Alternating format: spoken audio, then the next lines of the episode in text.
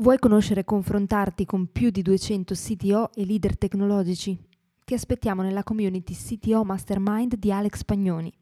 Per entrare vai su www.ctomastermind.it, scritto www.ctomastermind.it. Ci vediamo su Slack.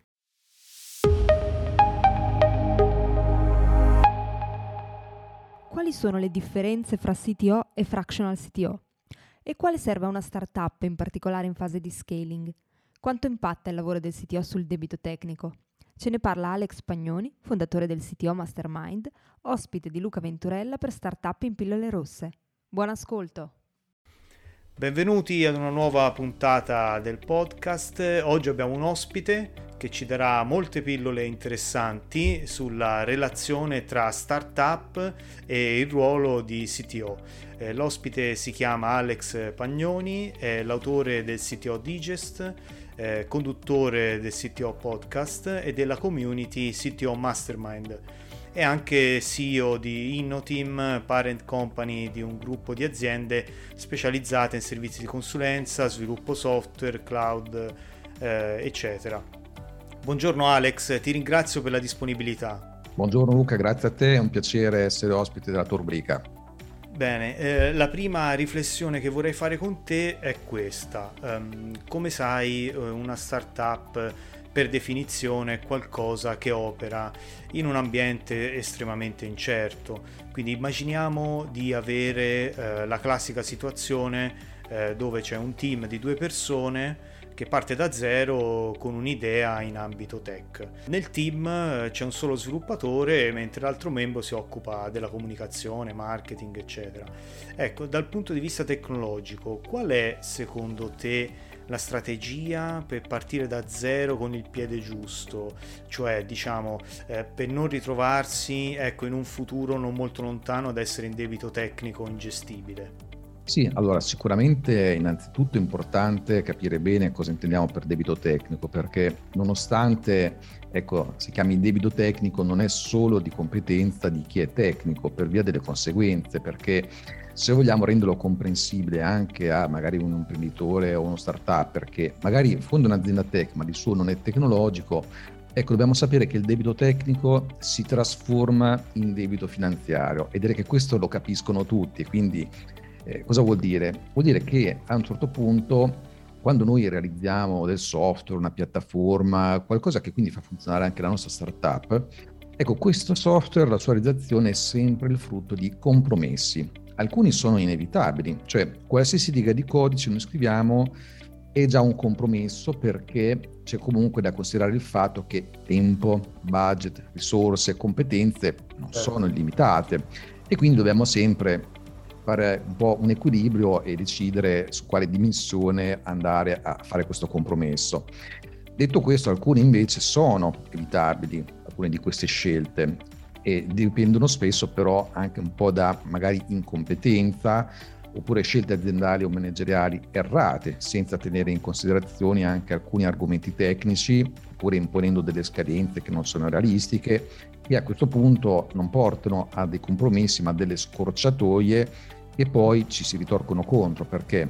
Perché queste cose qui magari portano anche a creare qualcosa che apparentemente funziona o funzionicchia, ma magari ci ritroviamo con dei sintomi che sono spesso sintomi che vedono gli utenti o la parte business del tipo applicazione che è lenta, sono tanti difetti, oppure che quando chiediamo di aggiungere qualcosa di nuovo, man mano nel tempo ci vuole sempre più tempo per aggiungere queste cose, certo. oppure tocchiamo qualcosa che avevamo già sistemato e eh, lo rompiamo sistemando qualcos'altro, che queste sono le classiche obiezioni. Che Classica però... situazione critica. Esatto, e sono infatti proprio le obiezioni che diciamo, portano a dire, ma ok, il mio team è incompetente, in alcuni casi sì, c'è anche magari qualcuno che non sa fare bene il proprio lavoro, ma in altri casi è proprio perché non si tiene conto di queste questioni qui che portano appunto debito tecnico che si trasforma in debito finanziario e il debito finanziario noi non vogliamo che ci sia qualcuno in un'azienda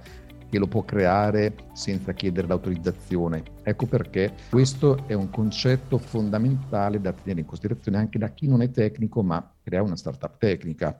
Detto questo, rispondere un po' alla domanda, diciamo il consiglio principale, soprattutto in fase di idea o comunque di MVP o anche costruzione un po' pre-MVP, no? quindi anche prototipazione, uh-huh. di solito è quella di non preoccuparsi troppo del debito tecnico. Questo perché? Perché molto spesso ciò che viene realizzato in questa fase è destinato quasi inevitabilmente a cambiare in modo anche radicale può essere spesso buttato via addirittura. Perché? Perché la nostra bella idea, nel momento in cui si scontra poi con il mercato, con le reali esigenze, porta a far sì che poi il nostro prodotto, il nostro servizio piattaforma debba essere anche pesantemente rivista. E quindi investire troppo in temi di qualità del codice, di troppa attenzione al debito tecnico in questa fase potrebbe essere controproducente. Semmai quello che è importante al di là di magari avere nel proprio team il co-founder tecnico, no? come nell'ipotesi che hai fatto, e avere comunque anche una guida tecnica esterna di solito che faccia un po' da technical advisor oppure un fractional CTO, cioè il CTO è quella figura che fa da ponte tra business e tecnologia, no?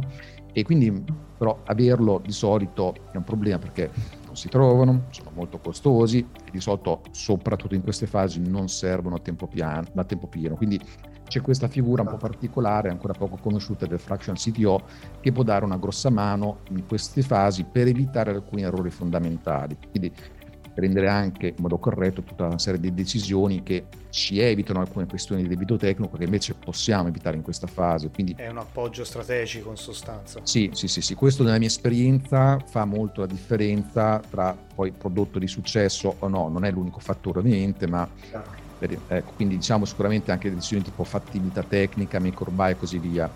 Quindi per il resto l'approccio principale è quello per cui quanto prima noi dobbiamo uscire con qualcosa che possa essere messo nelle mani dei primi utenti. Quindi qui dal punto di vista tecnologico in alcuni casi potremmo anche adottare quelle soluzioni che iniziano a dare un po' di moda anche recentemente. Magari qualcuno ha sentito anche quei termini tipo no code, low code. Sì, ecco, allora sì. in realtà io non dico di creare direttamente la primissima versione funzionante pubblica con un sistema no code. Io lo vedo uh-huh. più in fase di prototipo, magari da sottoporre a qualche utente come test privato o agli investitori Dopodiché, comunque, un MVP dovrebbe essere costruito possibilmente con del codice mm-hmm. vero. Chiaro, chiaro. Senti, ehm, proviamo a fare un passo avanti per capire che cosa potrebbe succedere, diciamo, in seguito. Eh, diciamo questo, diciamo, dopo che una startup si è stabilizzata perché il prodotto inizia a vendere, il servizio, ecco, oppure perché ha trovato degli investitori, immaginiamo che vengano inseriti uno o due sviluppatori nel team in più.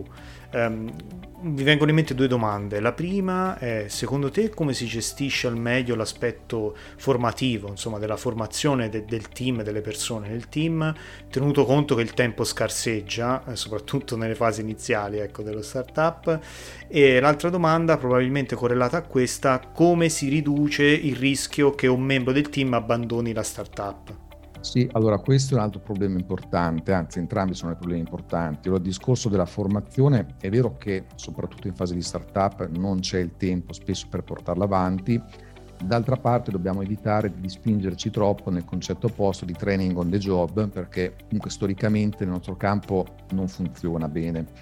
E diciamo che sicuramente ci sono alcune cose che possono facilitare ad esempio l'inserimento di una nuova persona nel team, che alcune cose dobbiamo iniziare a fare da subito, quindi ciò che porta al cosiddetto onboarding eh, lo dobbiamo fare, quindi documentare ciò che stiamo scrivendo, eh, anche le attività, le procedure, in modo tale che quando entra una persona già abbia tutta una serie di documenti da studiare senza che qualcuno glieli debba rispiegare da zero. Quindi c'è anche un po' di lavoro a monte quindi anche eh, bisognerebbe un po' investire a un certo punto, non dico anche qui proprio da subitissimo, su un minimo di automazione dell'infrastruttura, degli ambienti di sviluppo, esempio tecnologie come Docker, eccetera. So, non voglio entrare troppo nel tecnico, però ci sono alcune cose che a livello di infrastruttura di team vanno fatte. Detto questo, comunque bisogna trovarlo del tempo per la formazione perché è fondamentale e tra l'altro tocca anche proprio la seconda parte della domanda. Diciamo che soprattutto nel nostro campo eh, in cui c'è un continuo stravolgimento anche spesso di paradigmi di sviluppo, di modelli, eccetera, non possiamo non rimanere aggiornati perché? Perché diventa un fattore competitivo per l'azienda, quindi non è tecnica questa cosa qui. Perché se abbiamo solo sviluppatori che non sono aggiornati, non conoscono certe cose nuove che potrebbero rendere più veloce lo sviluppo, più affidabile e così via, ecco che a questo punto il concetto invece di dedicare un po' di tempo alla formazione diventa un pelo più importante. E, oltre a questo però serve anche, anche qui del mentoring esterno spesso. Perché? Perché tipicamente in queste realtà o noi riusciamo ad attrarre figure già senior, magari riusciamo anche a trovare un CTO, oppure il nostro primo sviluppatore diventa CTO, o addirittura il co-founder tecnico fa il CTO, ma quello che accade certo. di solito è che queste persone rifanno gli stessi mille errori fatti da mille persone che hanno svolto esattamente lo stesso ruolo. Naturale, io, accade ah, naturalmente. Sì, sì. Esatto, io li conosco molto bene i miei polli perché ho proprio costruito una community in cui abbiamo più o meno circa 200 CTO di vari stadi, da, da quello aspirante no, che aspira a diventarlo, quello che già lo fa per anche una scale up, la multinazionale, ma tutti mi raccontano le stesse cose, sono da soli, sanno con chi confrontarsi e ripetono gli stessi errori. Ecco perché ho fondato la community e perché faccio anche mentoring proprio per evitare questo. Quindi diciamo che da questo punto di vista qui, eh, una volta eh, risolto in qualche modo il problema formazione, che alla fine quindi ci porta a dire dobbiamo dedicare del tempo, ecco che ci colleghiamo con la seconda parte della domanda, come trattenerle queste persone, perché innanzitutto è difficile trovarle. Eh sì, Questo vero. è un problema assolutamente trasversale. Eh, il discorso del Covid ha accelerato questo processo che già c'era ed è facilissimo perdere pezzi in corsa. Ora, qui un elemento importante è quello che possiamo mettere sotto l'etichetta della cosiddetta developer experience, che è una cosa più specializzata della diciamo, employee experience. Che cosa vuol dire? significa offrire un certo tipo di esperienza ai nostri sviluppatori. Quindi ci sono alcuni fattori che bisogna assolutamente considerare. E eh, uno di questi è innanzitutto un certo tipo di cultura all'interno dell'azienda. Io quando parlo di cultura però non mi riferisco a quell'esempio che è stato mal interpretato di alcune start-up californiane il tavolo da ping pong, il caffè gratis. Eccetera. Alla Google, no, si sente dire tantissime volte. Esatto, ma Google stessa ha detto che in realtà quello non è il, il fatto di avere anche quei campus tutto colorati, eccetera, non è quello che ha scatenato quel tipo di, di cultura, è stata una conseguenza di quella cultura che hanno loro. Poi altre start-up hanno detto, ah cavolo, Google fa così, Facebook fa così, facciamo anche noi che diventiamo super attrattivi, teniamo le persone. No, quella ripeto, una conseguenza, è un benefit aggiuntivo avere quel uh-huh. tipo di impostazione. Developer experience è qualcos'altro, che non è neanche la sola retribuzione o in una startup magari anche il fatto di avere qualche quota della società dedicata agli sviluppatori, ma sono fattori innanzitutto come ad esempio la possibilità di avere una progressione di carriera, perché questo qui certo. è stato dimostrato essere il punto principale per cui gli sviluppatori di talento se ne vanno dalle aziende o per quale, quale motivo se ne invece entrano in una nuova azienda. Perché spesso magari nelle aziende in cui sono sono rimasti bloccati oppure non c'è più spazio di crescita perché magari c'è un CTO e basta in un'azienda, al limite c'è qualche lead developer, uno potrebbe aspirare a un ruolo superiore ma non c'è la casella pronta, ecco che il modo per Chiaro. diventare tale di solito è il cambio di, diciamo, di azienda. L'azienda, insomma, di realtà. Mm. Esatto, quindi questo qui è il modo per attrarre. E sicuramente c'è il discorso che citavamo prima della formazione, perché la formazione continua è un altro fattore fondamentale che aiuta peraltro nel concetto di progressione di carriera, perché questa progressione la si riesce a fare se l'azienda investe in formazione quindi non ci può anche qui essere un'azienda, una startup che non investe in questo senso qui, perché se no, come sono tipicamente buona parte degli sviluppatori talento, scappano se non c'è uno spazio o delle risorse dedicate a questo. Così come deve essere anche un contesto in cui il lavoro che viene svolto deve essere significativo, meaningful, come dicono gli inglesi, e motivante. Quindi deve essere chiara anche un po' quella che è la missione aziendale, che non deve essere solo di puro profitto, ma deve anche ispirare da qualche punto di vista. No? Ed è importante anche in questa developer experience includere il team tecnologico nei processi decisionali e ascoltare queste persone che spesso invece vengono viste come semplicemente una parte operativa di un qualcosa che viene deciso altrove. Ecco, questo è sbagliato chiaro, chiaro. ormai è stato dimostrato che in realtà il team che funziona bene nello sviluppo di prodotti è quello dove mettiamo assieme gli sviluppatori, il product owner, la parte business mm-hmm. e le altre tipi di figure. È anche importante avere delle modalità di lavoro moderne, deve esserci la possibilità di sperimentare, anche quindi con nuovi strumenti, dedicare anche tanto tempo. No? E ci deve essere anche, assolutamente, ci deve essere il concetto anche di sicurezza psicologica. Cioè queste persone comunque sono dei talenti, dei knowledge worker, noi non possiamo tenerli con il fiato sul collo o comunque con la sensazione che hanno il fucile puntato contro le spalle e al primo errore insomma li dobbiamo punire poi è chiaro, esatto. gli errori si commettono, vanno evitati, si sono fatti con dolo, è ovvio che dobbiamo intervenire, ma le persone si devono comunque un minimo sentire sicure di poter fare queste cose. Allo stesso modo, ce lo dimostrano anche in tempi odierni, cose come remote working e flessibilità sono importanti, uh-huh. anche costante misurazione dello stato di salute del team e colloqui one on one frequenti. Questi sono modi principali per cercare di evitare che i nostri talenti fuggano. Non sono gli unici, ma i più importanti nella mia esperienza. Importanti, ottimo, ottimo, grazie. Eh, un'ultima considerazione. Eh, proviamo eh, a guardare, diciamo, nel futuro che dovrebbe essere naturale di una startup, no? Cioè quando una startup cresce, si espande, eh, si parla di scale up. Ecco, um, come si può gestire al meglio secondo te il passaggio da startup a scale up e come si sopravvive, diciamo, a questa transizione? Ecco, questo qui è un uh, momento critico nello sviluppo di un'azienda, è il momento che aspettiamo come imprenditori o comunque leader tecnologici, ma è anche un momento che è costellato di tante difficoltà, ostacoli, alcuni di questi sono inevitabili. Allora, innanzitutto come cambiare azienda? Cambiano tante cose, quindi quello che anche parlando con altre persone che proprio sono leader tecnologici di Scale Up abbiamo visto essere proprio che ogni anno in una fase di crescita è come se ci fosse proprio un'azienda completamente nuova e in alcuni casi veramente perché cambiano anche le persone, perché un certo tipo di turnover diventa inevitabile. Allora diciamo che qui innanzitutto chi guida l'azienda, soprattutto dal punto di vista tecnologico, non se ne deve più occupare dal punto di vista, come si dice, hands-on, cioè con le mani in pasta nel codice, deve iniziare a occuparsi anche di un po' di visione, strategia, deve capire i trend, possibilmente anticiparli, contribuire ai fattori competitivi dell'azienda, soprattutto a man mano che il team cresce, la gestione delle persone diventa preponderante.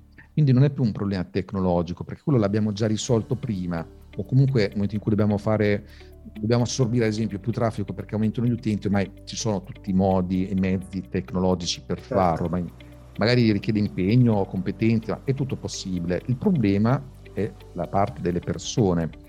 E peraltro in un team che è in rapida crescita le dinamiche possono farsi ancora più complesse perché magari nella startup eravamo in due o tre, in tech erano una piccola famiglia una skill up in cui il team diventa 10, 20, eccetera persone, questo cambia perché anche il CTO, lo stesso imprenditore altre figure chiave non hanno più la possibilità di dedicare lo stesso, eh, la stessa quantità di tempo al team e questo spesso viene visto un po' come eh un sì. abbandono, no?